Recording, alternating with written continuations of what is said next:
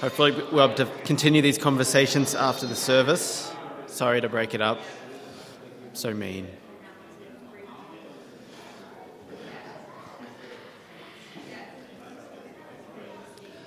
Uh, before we start, um, let us uh, let us pray to our God before we before I begin.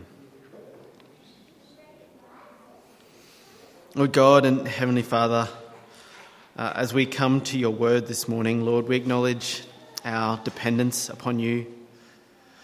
Lord, we thank you for your word to us. Lord, help me uh, in my weakness to faithfully proclaim your goodness and your gospel. And Lord, let our time together be edifying to us all and to bring glory to you alone. Amen. This morning, we are back in Paul's letter to the Philippians. And so, uh, if you have your Bibles there, please uh, keep them open as we walk through the passage.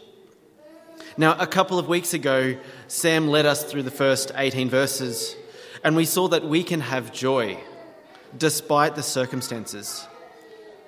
Paul was demonstrating that despite his chains and his impending trial before Caesar, Paul was filled with joy, because his life had been transformed by Jesus.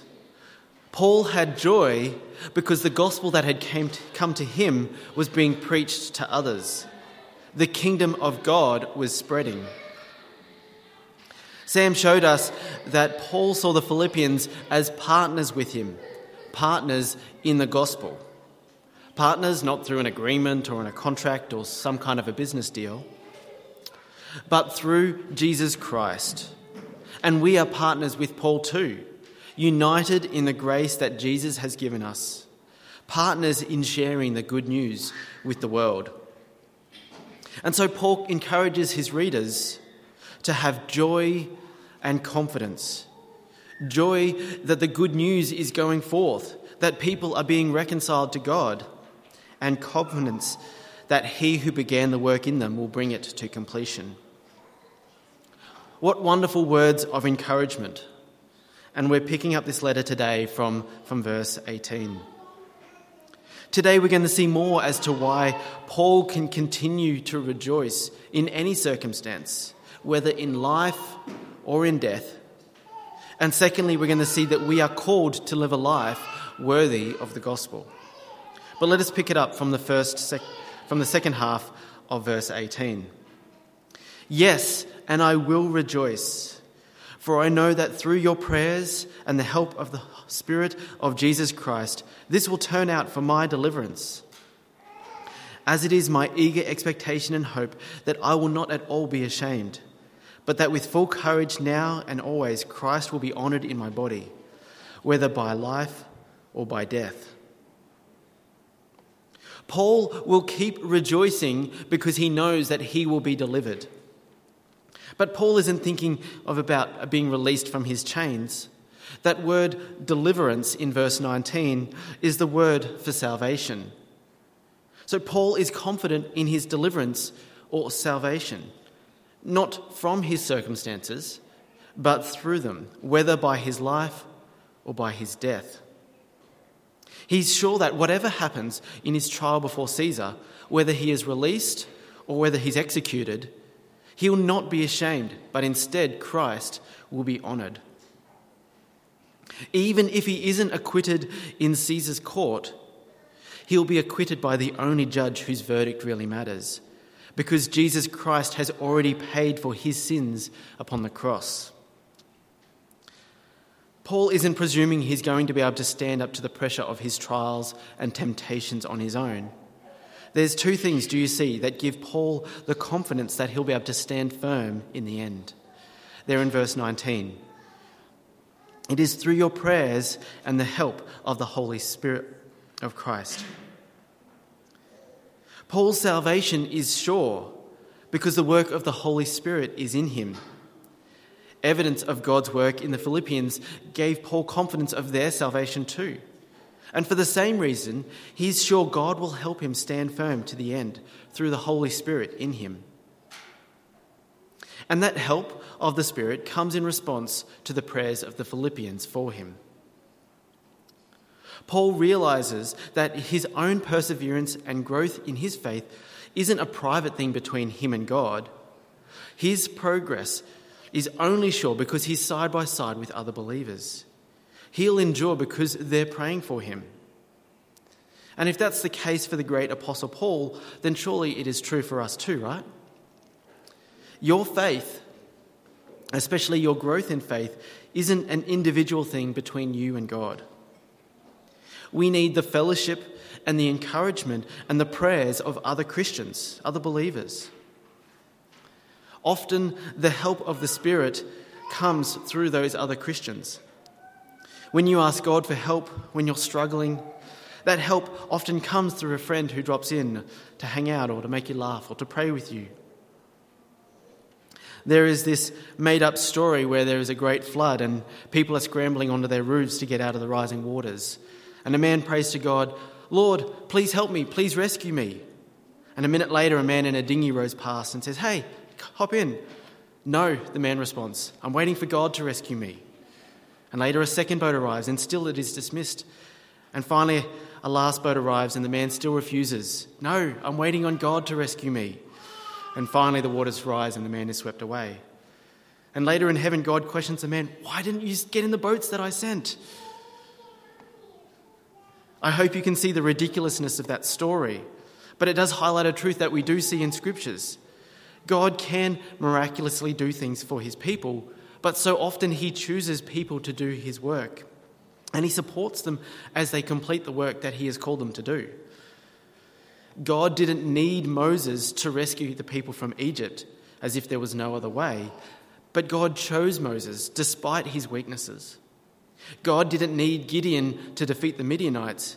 He could have sent fire from heaven to consume their armies, but God chose Gideon. Time and time again, countless examples where God calls his people to participate in his work. And that hasn't changed now. Throughout the New Testament, God calls us together in fellowship with each other to build each other up. We need each other. If you're going to make progress in the faith, you need the help and the prayers of the people sitting in this room. So stop and take a moment and have a look around. We need each other. Church is much more than a Sunday service with a sermon. Hearing from God's word is fantastic and essential, but there is something special about singing corporately together, praying for one another. Church is a gathering of people who worship our Lord together and strive to live together as Jesus' disciples.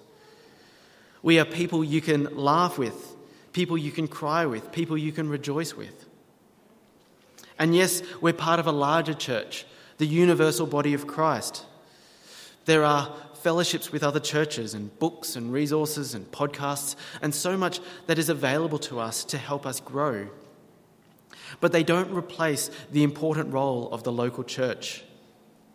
We need people around us who know us, to pray for us, people who will challenge us and encourage us.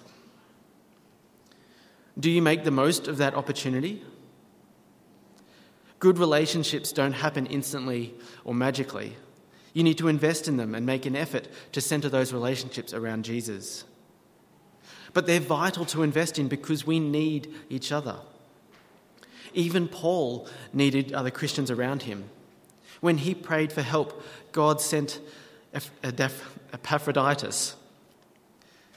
Now, because he knows that we need each other, Paul found himself in a bit of a pickle, torn between two options. And we see that in verse twenty-one. "For me to live is Christ, and to die is gain.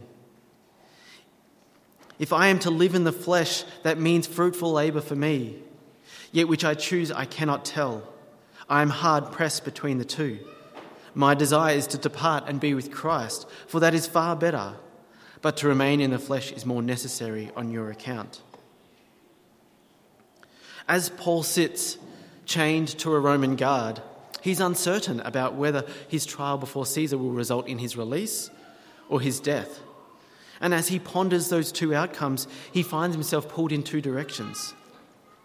On one hand, his whole life is about knowing and serving Christ. If his life is spared for however long, that means more opportunities to tell people about Jesus. It means continuing to strive side by side for the faith of the gospel with the Philippians, teaching them and encouraging them through all the challenges that they're facing. But on the other hand, his death means that he'll actually be with Jesus. He will have reached the goal that every Christian is looking forward to.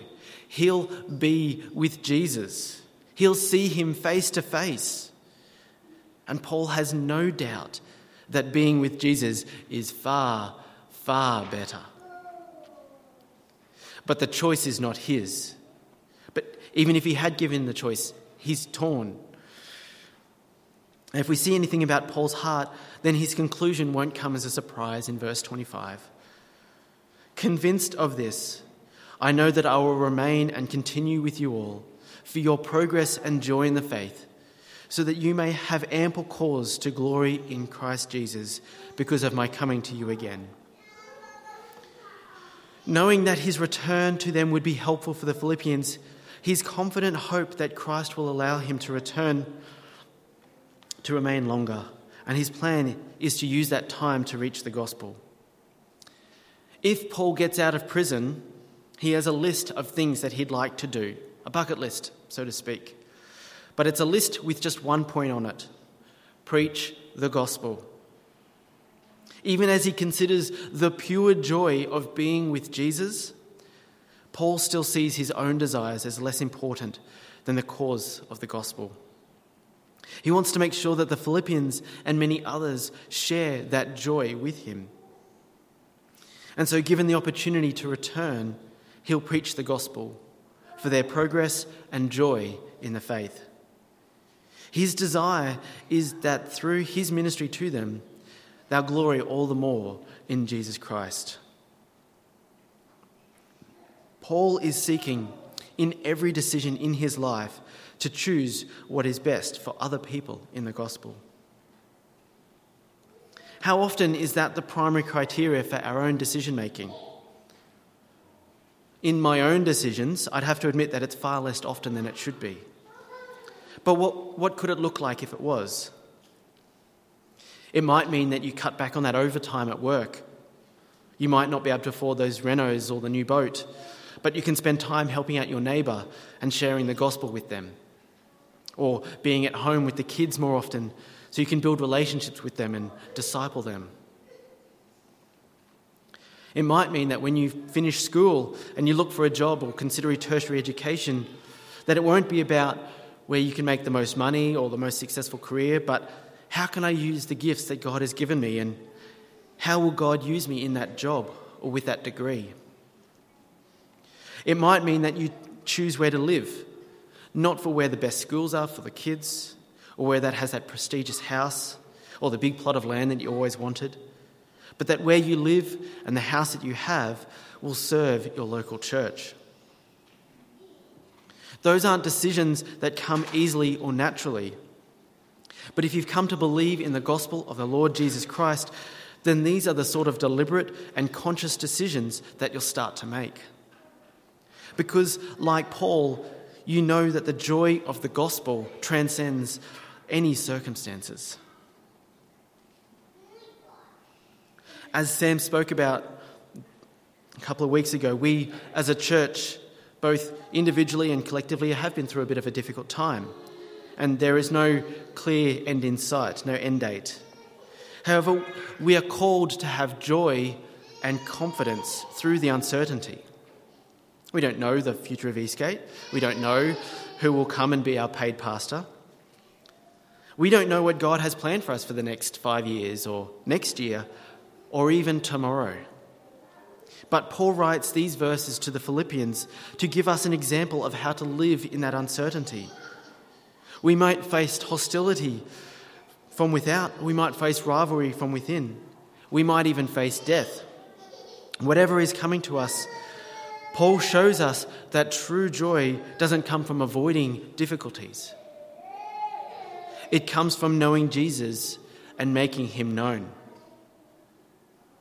And so Paul now challenges the Philippians to live lives worthy of the gospel.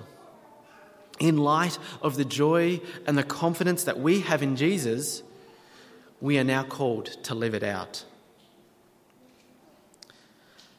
Living in first century Philippi was something that you could be proud of. It was a leading city in Macedonia, where Greece is today. And even though it was a Greek city, Caesar Augustus had declared it to be a Roman colony.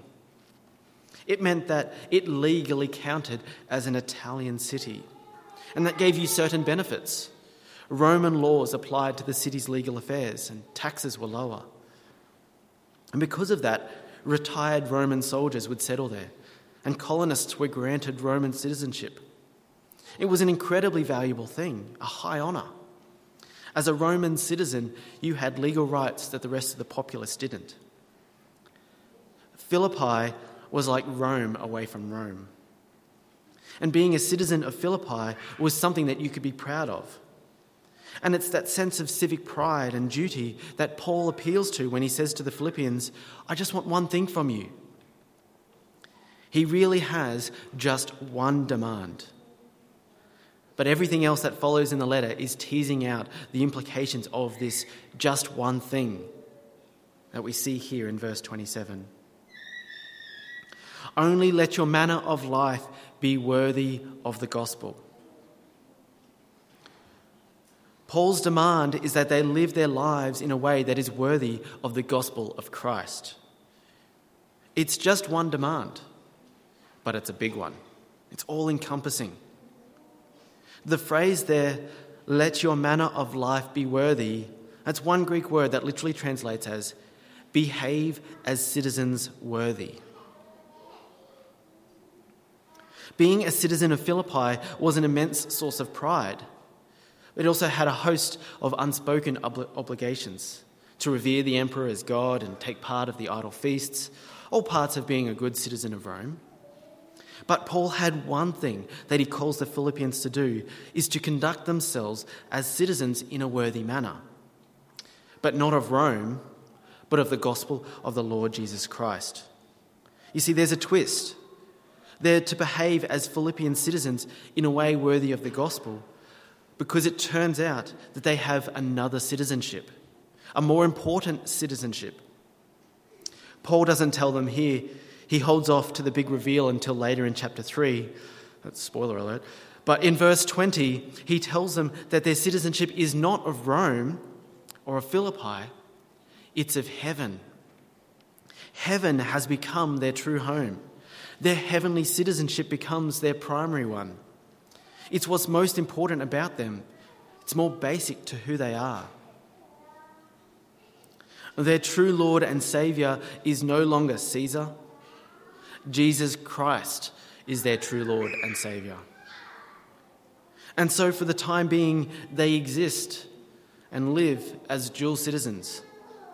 They still live in Philippi. They're still Roman citizens, with all the privileges and obligations that that entails. But that's become less significant. Their new citizenship is what takes pride of place. And so Paul says that they're to live their Roman citizens as Roman citizens in Philippi. It should actually reflect their truer, deeper reality of their heavenly citizenship. Just, just one thing. Conduct your Roman citizenship in a way that reflects your true citizenship in heaven. Every Christian has become a dual citizen. When you heard about the message of Jesus and you repented from your sin and put your trust in Jesus, you were granted citizenship of heaven. That is your true home. You might have an Australian passport, but your primary citizenship is in heaven. Your true Lord isn't King Charles or the P M or the Australian lifestyle. Jesus is your true Lord. And so we are to live out our dual citizenship in a way that shows where our true home is. Our entire lives should show that we are citizens of heaven. When you go overseas and visit another country, you don't renounce your Australian citizenship, but everything you do there, everything you do, you do as an Australian. When someone hears you speak and recognises your accent, all of a sudden you're representing the entire country. It's the same way with being a citizen of heaven. Wherever you go, whatever you do, you do it as a Christian. And so Paul says, live as citizens worthy of the gospel of Christ. How do we do that? Well, that's the next bit in verse twenty-seven. Citizens of heaven stand firm together. Only let your manner of life be worthy of the gospel of Christ, so that whether I come to you, whether I come and see you or am absent, I may hear of you that you are standing firm in one spirit. Paul has told them that he's confident he'll be released from prison and return to them. But regardless of how his situation turns out, they're to live in the same way. They are to stand firm. They'll face all sorts of pressure from their culture and from society as they reject the bits of their Roman citizenship that are inconsistent with their heavenly one. But it's their heavenly one that's to be an anchor, holding them fast, whichever way the wind blows them. And they are to do it in one spirit. You can't be a kingdom of one. There was a guy who tried that in W A. Uh, he declared his property the Principality of Hutt River, and all of his family got, got royal titles, king and queen and prince and princess and duke and whatever. But at the end of the day, all that he got was a massive tax debt from the government. As citizens of heaven, we are bound together, united in Jesus. We share an ethos and values. And so Paul tells us to stand firm, together, in one spirit, in united allegiance to the Lord Jesus. And so through the rest of this passage and through the rest of this letter, Paul paints us a picture of what it looks like, the marks of citizenship of heaven, and how to live out your dual citizenship. But the ones we're going to look at continually today is that citizens strive side by side for faith of the gospel, and that citizens suffer side by side for the faith of the gospel. First, citizens of heaven strive side by side for the faith of the gospel. Do you see that in the last bit of verse twenty-seven? Only let your manner of life be worthy of the gospel of Christ, so that whether I come and see you or am absent, I may hear that you are standing firm in one spirit, with one mind, striving side by side for the faith of the gospel. When we become Christians, it doesn't just involve a change in our passports or where our residency changes. It involves a change of our entire being. We start to have the mind of the citizen of heaven. When the Bible talks about our mind, it doesn't just mean the way that we think. It's much deeper than just our thoughts. It's more part of, it's more of what we think of as our heart or our soul, our inner life, what we are on the inside, with all our feelings and our thoughts and our desires. It's kind of what we mean when we say, I love you with my whole heart. When we become Christians, by the work of the Holy Spirit, God changes us and changes our whole being like that. Everything that we are, our thoughts, our feelings, our desires, our motives, it all gets turned towards God, and it changes what we think is important and what we value. That is a characteristic of being citizens of heaven. And the Bible says that that should bind us together, like one spirit, one mind. When we meet other Christians, there's a moment of recognition, like, oh, you too, we're, we're on about the same things. Have you ever had that? That moment of unexpected context when you realise that someone else is a Christian, and you automatically realise that, that you're connected. United in our ethos and values, we strive together, side by side. That word there is where we get the word athletics from. It's got a sense of struggle, effort, working towards something, but it also has a prefix that means together. So we are to strive and to struggle together like athletes. And so the picture that Paul is painting is a bit like a sports team, like the Maroons the other day, all working together, coordinating plays and pushing towards the same goal, moving with unity and purpose, trying, and successfully in this case, to get the ball over the line. But the try line that we go for as citizens of heaven is the public proclamation about the message of Jesus. It's the faith of the gospel. By faith of the gospel, Paul's not talking about his own subjective feelings about the gospel, like, oh, your faith in the gospel. He's talking about the once and for all, life-changing, rooted in history facts about Jesus. His descent from heaven, his incarnation and his life, his death on the cross, his resurrection and exaltation at the Lord's right hand, and that every knee will bow at his name in heaven and on earth and under the earth, and confess that he is Lord. If you remember from last time we looked at Philippians, that Paul's strength and effort is directed towards proclaiming that message. It's the source of his deep, abiding joy, even in the midst of dire circumstances. But Paul isn't the exception. He's living how all citizens of heaven should live, bound together by our shared identity and interest in the Lord Jesus. Our goal is to proclaim him to the world. We team up and get on with the work of the gospel. Every day when you wake up, it's game day.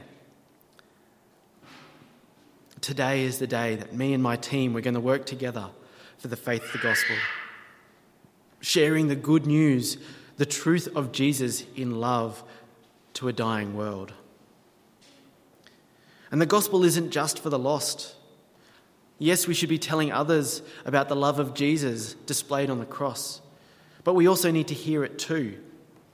We need to hear the gospel every day.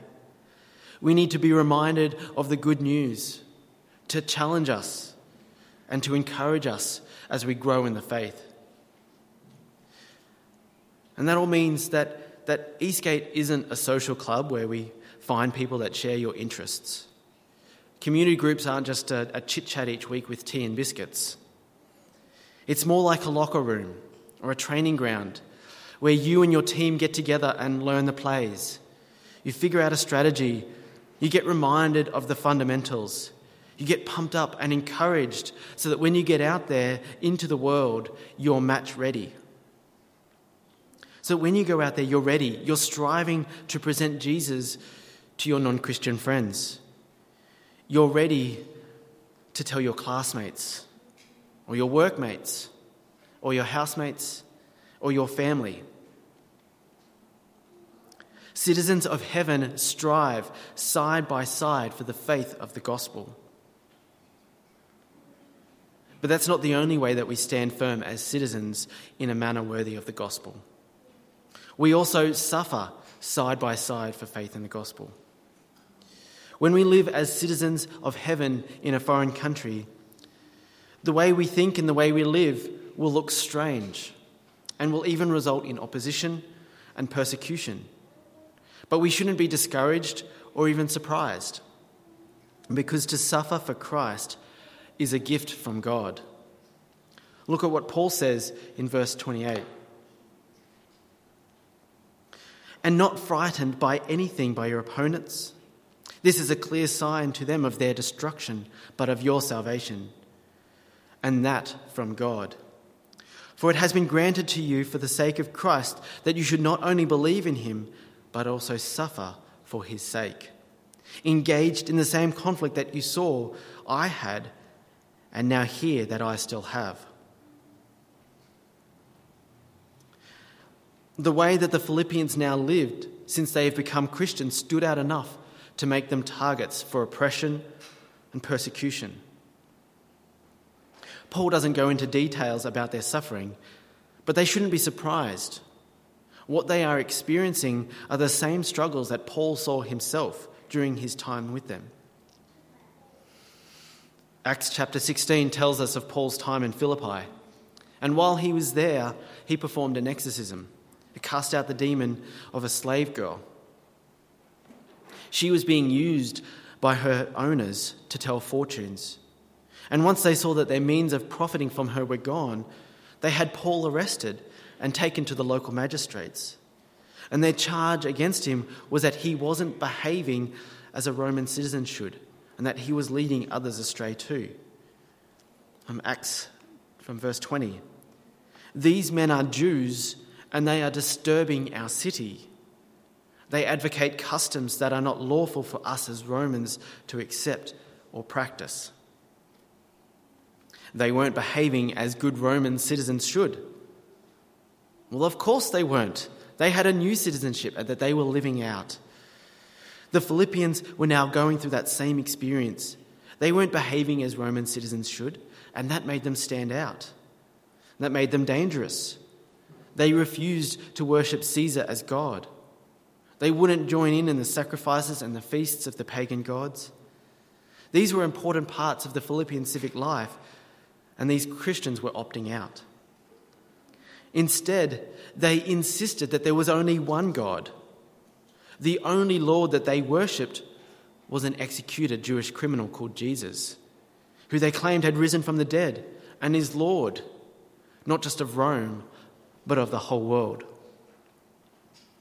And so, because they were so conspicuously different, so dangerously different, they were persecuted.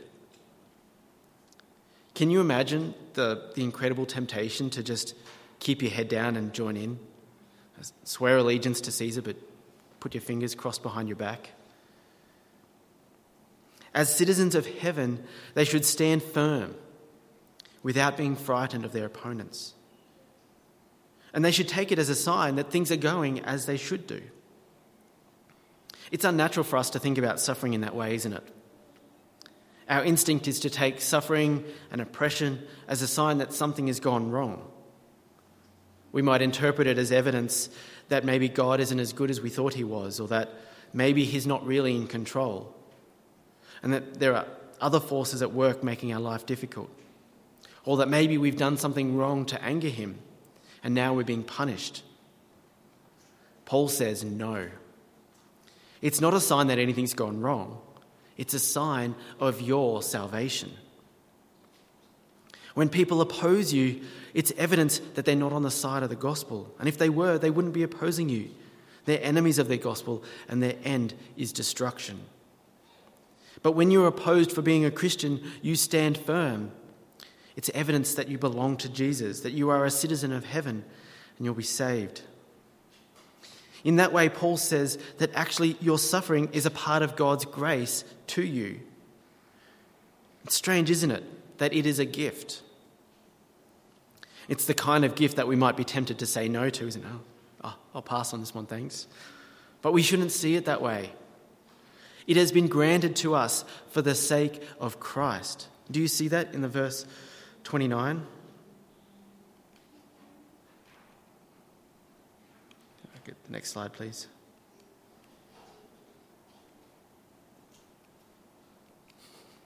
We'll get there eventually. Never mind. Look it in your own Bibles. Look at verse twenty-nine. It has been granted to us to believe in him. Our faith is God's gift. He elects and predestines us, and he fills us with his Spirit and gives us the gift of faith. And he grants us to suffer for the sake of the Lord Jesus Christ, because we are joined by the Holy Spirit to Jesus. We are united to him. We participate in him. We identify with him, and our suffering is with him and for him. It shouldn't surprise us, Jesus says, that if that's how they treated him, we shouldn't expect it any different. When we're opposed for being followers of Jesus by the same forces of evil that opposed him, it's evidence that we're on his side and that we belong to him. But it's also something we don't go through alone. We suffer side by side. You see there in verse thirty, how Paul says that the Philippians are engaged in the same conflict as him. Not the same type of conflict, the same conflict. Remember, that's what he'd given thanks to God for his prayer in chapter one, that they were partners in his imprisonment. As fellow citizens with a common identity, our suffering is shared. When the Philippians were beaten, Paul feels those blows. Their suffering is his suffering, and his suffering is their suffering. The time is coming and is already here when we'll face opposition for being citizens of heaven. People will say about us, they advocate customs that are not lawful for Australians to accept or practice. In parts of Australia, the time is already here where praying for someone, with their permission, that they would live a life consistent with God's design for sex and gender could see you put in jail. It's here. The temptation will be to capitulate and to stay quiet, maybe cross our fingers behind our back. But citizens of heaven won't be afraid of their opponents. They will stand side by side, counting it all joy as they suffer for the sake of the Lord Jesus, and to be counted as one of his people. It's God's gracious gift to us to be counted with his people. Each of us, as we come to the Lord Jesus in repentance and faith, are now dual citizens. We're Australians, with all the privileges that come with it, but more truly, more fundamentally, we are citizens of heaven. With Jesus as our Lord and Saviour, that is our primary allegiance.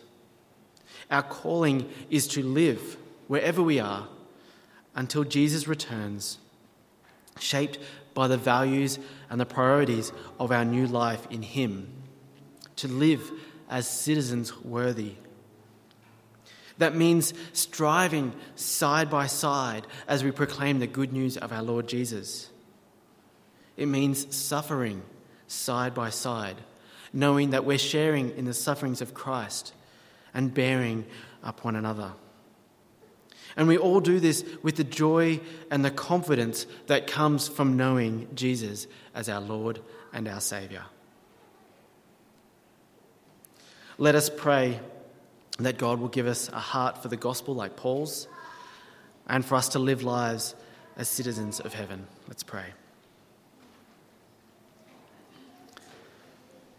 Heavenly Father, we thank you so much for the gospel of our Lord Jesus Christ. We thank you for the salvation that he brings, for the hope that he gives in life and in death. We pray that you'll so transform our hearts and minds that we'd know true joy, the joy that comes from knowing Jesus. And knowing that joy, help us delight in making him known as we strive side by side for the faith of the gospel. Lord, give us joy in hostility. Give us joy in the face of rivalry. Give us joy in any circumstance, even in life and death, as we see your gospel proclaimed. In Jesus' name, amen.